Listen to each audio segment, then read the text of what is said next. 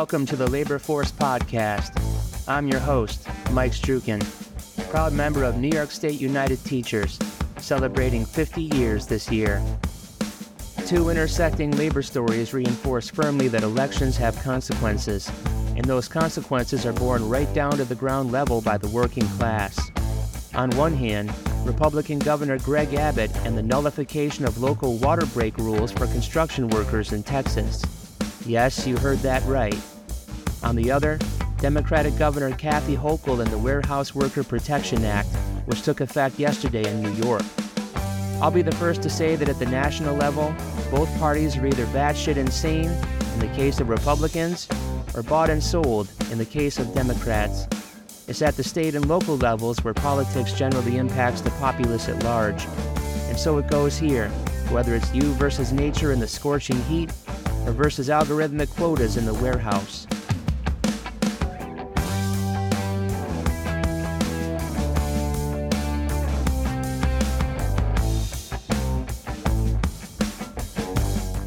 First, from the Texas Tribune on Friday.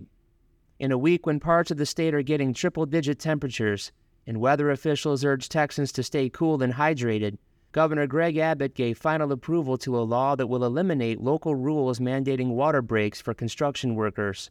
House Bill 2127 was passed by the Texas legislature during this year's regular legislative session. Abbott signed it Tuesday. It will go into effect on September 1st. Supporters of the law have said it will eliminate a patchwork of local ordinances across the state that bog down businesses. The law's scope is broad, but ordinances that establish minimum breaks in the workplace are one of the explicit targets. The law will nullify ordinances enacted by Austin in 2010 and Dallas in 2015 that establish 10 minute breaks every four hours so that construction workers can drink water and protect themselves from the sun. It also prevents other cities from passing such rules in the future. San Antonio has been considering a similar ordinance. Texas is the state where the most workers die from high temperatures, government data shows. At least 42 workers died in Texas between 2011 and 2021 from environmental heat exposure, according to the U.S. Bureau of Labor Statistics. Workers' unions claim this data doesn't fully reflect the magnitude of the problem because heat related deaths are often recorded under a different primary cause of injury. I can almost hear the conversation that must have taken place in some air conditioned room filled with bureaucrats and politicians. Hey, I have an idea. How about we remove those pesky water break rules for construction workers? Who needs a functioning circulatory system when you can work yourself to the brink of heat stroke? Did they consult the experts? Maybe they had a team of renowned scientists specializing in dehydration and heat exhaustion advising them or perhaps they conducted extensive research on the superhuman abilities of construction workers in Texas. But wait, don't construction workers just have the option to take breaks if they need them? Sure, they have the option, just like they have the option of quitting their jobs, forfeiting their livelihoods, and finding a different career where water breaks are still a thing. And let's not forget, this problem particularly affects Latinos because they represent six out of every 10 construction workers, according to U.S. Census Bureau data. And amplifying all of this, regardless of what Republican deniers want to say, is climate change. Last year, there were 279 heat related deaths in Texas, based on data analysis by the Texas Tribune. In 2022, Texas saw its second hottest summer on record, and an extreme drought swept the state. Climate change amplifies the effects of heat waves, said Hosmay Lopez, an oceanographer at the National Oceanic and Atmospheric Administration who studies heat waves. It causes them to stretch for longer periods of time, reach higher temperatures, and occur more often than they would otherwise. The problem is especially pronounced in dry areas of the southwest due to a lack of vegetation and soil moisture, which in wetter regions produces a cooling effect through evaporation. At the same time, he added, increased urbanization across the U.S especially in places like Texas where cities are expanding, makes more people vulnerable to health dangers from extreme heat due to the urban island effect. Essentially, the combination of concrete and buildings plus a lack of green spaces causes ground level heat to radiate, increasing the temperature in cities. So, to be clear, HB 2127 is all about curbing progressive policies in the state's largest liberal leaning cities. It essentially bars local governments from creating rules that go beyond what state law dictates in broad areas like labor, agriculture, business, and natural resources.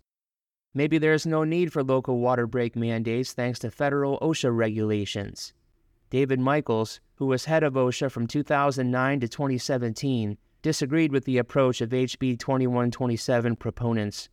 Under OSHA law, it is employers who are responsible to make sure workers are safe, said Michaels, and we have compelling evidence that they are doing a very poor job because many workers are injured on the job, especially in Texas.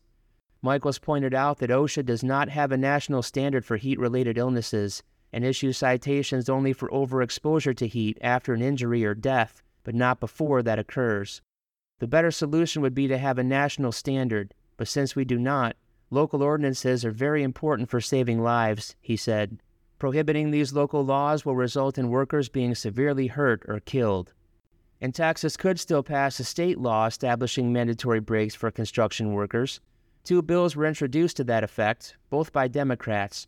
House Bill 495 sought to establish 10 minute mandatory breaks every four hours for contractors working for a governmental entity. House Bill 4673 would have created a statewide advisory board responsible for establishing standards to prevent heat illness in Texas workplaces and set penalties for employers who do not comply with them. Neither bill made it through the legislative process. All I know is if I were to forget my water bottle, working in an air conditioned, comfortable classroom, I would feel totally off for the day. It would be distracting, and I would be forced to go old school and use the water fountain and think about how I could be filling my water bottle while cranking my back to bend over and drink. It would be a true first world problem. I say Dallas, Austin, and other cities at minimum should sue to try and keep their water break ordinances.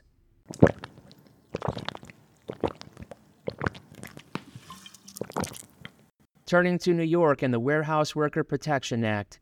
Per Spectrum News, Governor Kathy Hochul signed the Warehouse Worker Protection Act in December, which requires distribution centers to disclose work performance data to current and former employees and to the state. The bill, passed during last year's legislative session, also protects workers from being fired or disciplined for failing to meet required quotas or performance rules, including not allowing breaks mandated under state labor law or being forced to work through meals. My lunchtime is at the same time every day, and I have no students in the room. If I had to cover a class during that time, again, it would throw off my entire rhythm, and I would be much less ready and prepared for my afternoon classes, not to mention hungry. I skip breakfast. The image accompanying the article the Amazon Distribution Center in Clay, New York, a sprawling 3.8 million square feet. It's the biggest Amazon distribution center in New York and one of the largest private employers in the Syracuse area. The facility employs 2,500 full time workers. Of course, the only unionized Amazon warehouse in the country is also in New York, on Staten Island. New York's warehouse workers deserve to be treated with fairness, dignity, and respect, and we are making a significant stride toward achieving that, Hochul said in a statement Monday. I was proud to sign the Warehouse Worker Protection Act, to address unreasonable work quotas and provide warehouse workers with protections from retaliation by their employers. With this legislation now in effect, we are holding firm to our commitment to ensure fairer and safer workplaces for all New Yorkers. Governor Abbott down in Texas, meanwhile, is not quoted with any equivalent substance in the Texas Tribune. Employees can request information about their personal performance and quota at any time under the new law, and must receive the information from their employer within 14 calendar days. The changes also protect against retaliation for requesting the information or a company limiting employees' use of restroom facilities to make quota. Again, imagine rules regarding where and when you can take a piss. It's inane instant gratification capitalism that grinds workers to dust. You search Amazon warehouse workers plus working conditions on YouTube with no filters, and the videos stretch back nine years. Titles with words such as brutal, horrendous, disposable, and died. Clips talking about a U.S. Attorney's Office inspection last year, seeking safety hazards and possible fraudulent conduct designed to hide injuries from safety officials. Others talking about the union drive and Amazon's pushback. Warehouse workers suffer serious work related injuries at a rate more than twice the average for all private industries, said state AFL CIO President Mario Cilento. These workers routinely spend entire shifts speeding through tasks in an attempt to meet quotas mandated by their employers, all too often suffering musculoskeletal and repetitive stress injuries as a result. The Warehouse Worker Protection Act provides long overdue limits to protect warehouse workers from inhumane quotas and to protect them from retaliation for asserting their rights under this law. The article concludes to report a violation of this law, labor.sm.warehouse.worker.claims at labor.newyork.gov. Even that has to be complicated. But kudos to Governor Hochul for being on the side of humanity. And if Governor Abbott thinks water is too woke or something, here's hoping the better angels of hydration can fight back. So thanks for listening. If you'd like to support the show, you can find Labor Force on Spotify for podcasters and select a level, starting at just a dollar a month. Also, please share, rate, and review to help others find the show. You can listen anywhere you get your podcasts. Until next time, take care and stay Union Strong.